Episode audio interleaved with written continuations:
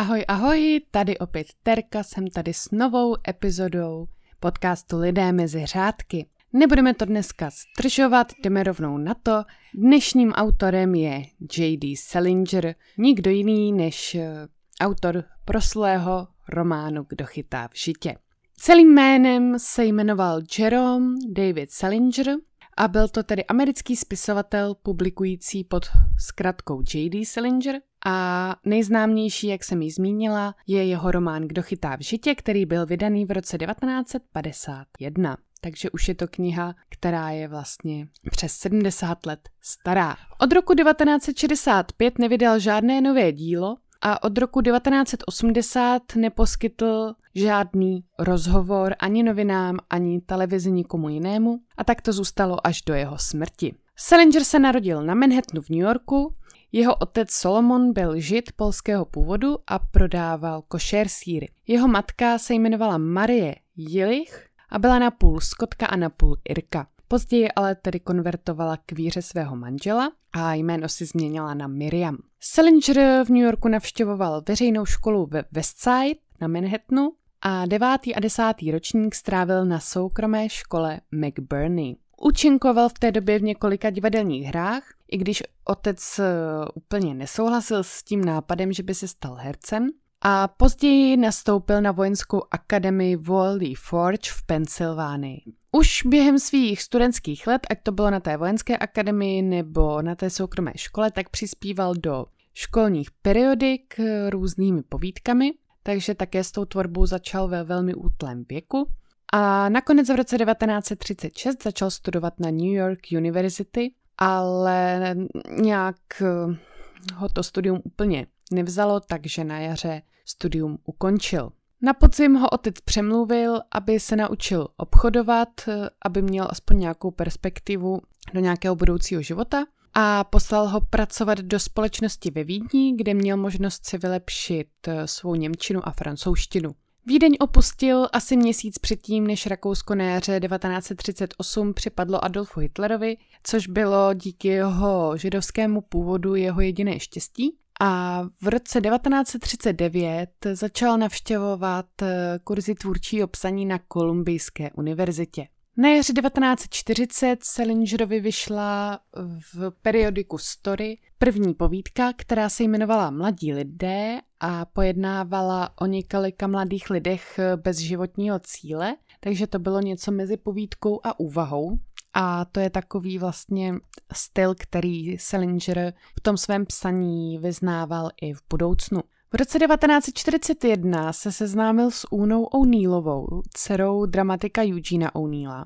A velmi se do ní zamiloval, často jí telefonoval, psal jí dlouhé romantické dopisy ale jejich vztah eh, skončil de facto dřív než začal. Eh, velmi rychle, když se u nás seznámila s Charlie Chaplinem, za něhož se později provdala. Myslím, že ona byla v pořadí už jeho čtvrtou manželkou, jestli se nepletu.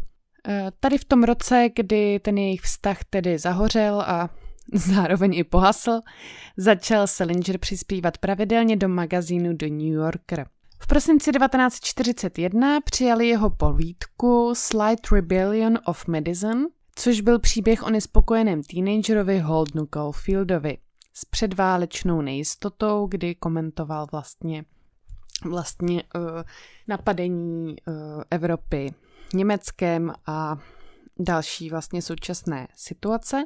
A byla to tedy první, první vlastně chvíle, kdy se Holden Caulfield objevil uh, na literární scéně. Pro ty z vás, kdo nevíte, ale myslím, že všichni tušíte, Holden Caulfield je hlavní postavou právě toho nejznámějšího románu Kdo chytá v žitě. Když Japonsko zautočilo na Pearl Harbor, byla povídka označena jako nepublikovatelná a objevila se v magazínu The New Yorker až v roce 1946, tedy po válce. A na jaře 1942, několik měsíců poté, co Spojené státy oficiálně vstoupily do druhé světové války, byl J.D. Salinger navrbován do armády, jako asi většina mladých a bojeschopných mužů. prožil celkem hluboký otřes v podobě on, uh, osvobození koncentračního tábora a spekuluje se o tom, že se jednalo o jeden z lágrů, který byl přidružený ke koncentračnímu táboru v Dachau a to tady ta zkušenost s ním hluboce otřásla, což je celkem pochopitelné.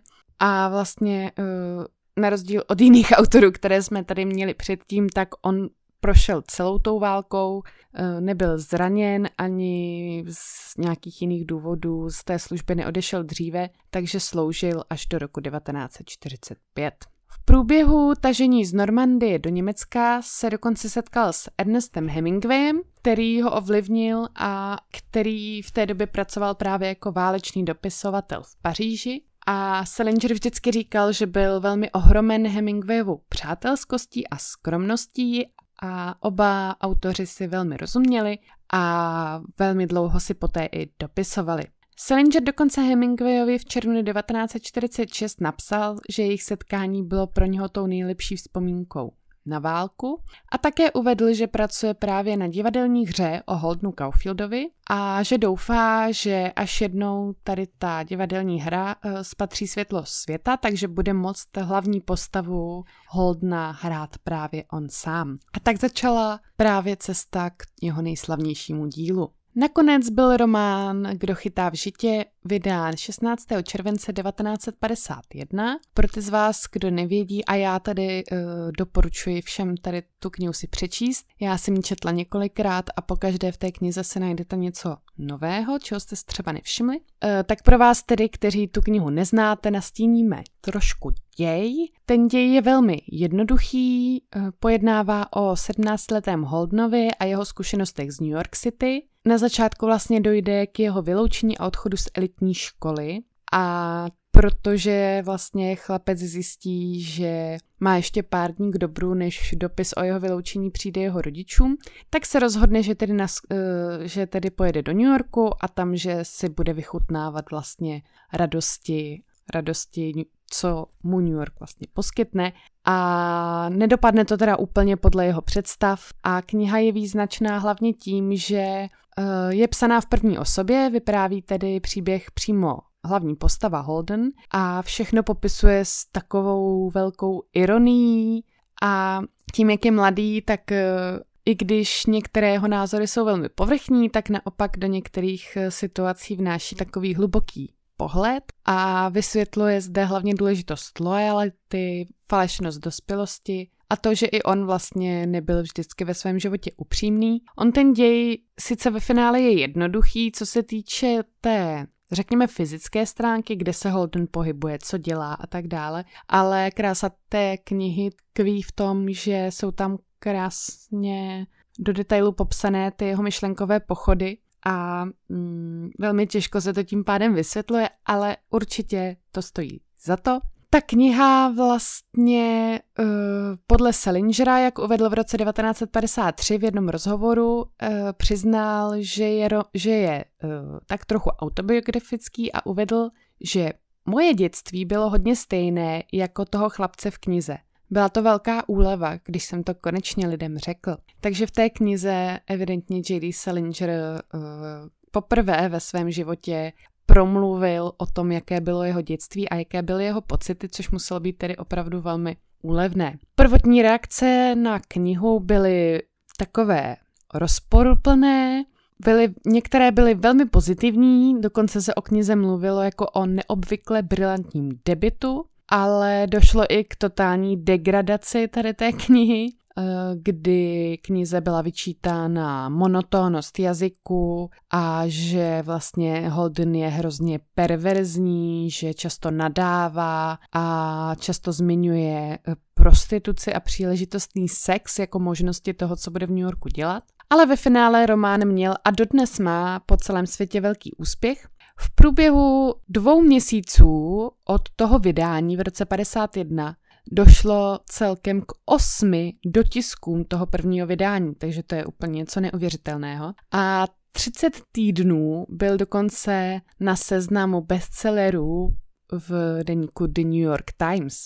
Co se ještě týče té kritice, tak eh, ta se na román snášela a snáší doteď z mnoha důvodů. A dokonce v té době, kdy ta kniha vyšla, tak začaly noviny vydávat články o takzvaném kultu toho, který chytá v žitě, protože mnoho mladých se samozřejmě v té postavě Holdna Caulfielda uh, vzhlédlo. A román byl, a možná i doteď je, v několika zemích a v některých dokonce amerických školách zakázán kvůli právě tématu eh, a o nadměrnému užívání z prostých slov. A dokonce jeden pečlivý rodič, který právě psal nějakou stížnost na uh, americké ministerstvo školství, napočítal v té americké verzi tohoto románu, že tam bylo 237krát slovo goddamn, 58krát slovo bastard, 31krát, uh, 30 pardon, 31krát uh, slovo Christ's sake a šestkrát slovo fuck. Takže na to, jak tu knihu nenáviděli, tak vidíte, že i ty hejtři, jak bychom jim nyní řekli, uh, se dávali opravdu velkou práci, aby ospravedlnili nenávist tady k tomu románu. A i to vlastně činí uh, ten román nezapomenutelným. V 70. letech bylo dokonce několik amerických učitelů, kteří zadali knihu k povinné četbě, propuštěno anebo donuceno k rezignaci ze své pozice a v roce 1979 cenzura uvedla, že román Kdo chytá v žitě je nepochybně nejčastěji cenzurovanou knihou na světě a zároveň druhým nejčastěji vyučovaným románem na veřejných středních školách. Eh, na prvním místě, jen tak pro zajímavost, eh, bylo o myších a lidech od Johna Steinbecka. Kniha je ale stále doteď velmi čtená a mnohokrát byla dokonce J.D. Salingerovi nabízena nemalá suma na prodání autorských práv, ale všechny nabídky autor odmítl, včetně těch od slavných režisérů, jako je Billy Wilder nebo Steven Spielberg. Začalo se tradovat, že je to z toho důvodu, že si sám autor nedokáže představit v roli mladého Holdna nikoho jiného než sebe sama a samozřejmě eh, tím, jak eh, stárnul, tak eh, tady ta, tady ta možnost celkem upadávala, takže nikdy vlastně nedošlo k tomu, že by ta autorská práva byla uvolněna. Ještě jsem chtěla poznamenat u toho, že kniha je velmi čtená, tak do roku 2004 bylo celosvětově prodáno přes 65 milionů výtisků, což je podle mě úplně skvělé číslo. Takže to samo dokazuje, jak ta kniha vlastně americkou, ale i světovou populaci zasáhla.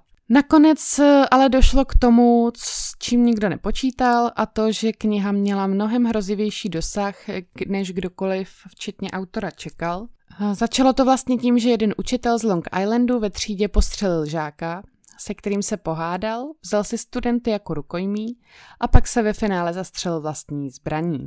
V The New York Times tohoto kantora jeden z jeho studentů popsal jako takového hodného hocha, který pořád četl, kdo chytá v žitě. No a na spekulace, že za tady tu strašnou událost mohla tady ta kniha bylo okamžitě zaděláno, a tím to rozhodně ne- nekončilo, protože šílený Mark David Chapman poté, co 8. prosince 1980 zastřelil u hotelu Dakota v New Yorku Johna Lennona, prohlásil, že to udělal proto, aby obrátil pozornost celého světa právě ke knize Kdo chytá v žitě a že jeho obhajobou je četba tohoto románu. On sám právě se rozhodl, že do New Yorku přijede a stráví takový podobný den jako Holden Caulfield eh, právě v knize Kdo chytá v žitě. A nakonec, eh, nakonec vlastně se rozhodl, že svého idola Johna Lennona zastřelí. Doteď vlastně nikdo pořádně neví, proč to udělal. On sám to vždycky sváděl na tady tu knihu. A o čtyři měsíce později, eh, po tady té události, tedy po smrti Johna Lennona, 25-letý, bohatý a také psychicky nemocný John Hinckley postřelil tehdejšího prezidenta Ronalda Reagana a jeho tři kolegy, čímž se doufal zalíbit mladinké herečce Jodie Foster. A co řekl na svou obhajobu? Přečtěte si, kdo chytá v žitě. Tam to všechno je. Takže další blázen, který si vzal tady tu knihu také jako rukojmí a využil ji k tomu, aby ospravedlnil vlastně své vražené řádění a mimochodem knihu vlastnil a velmi miloval i další nechvalně známý vrah a to byl Lee Harvey Oswald, který zastřelil JFK, tedy Johna Fitzgeralda Kennedyho. Tak to by bylo všechno ke knize Kdo chytá v žitě.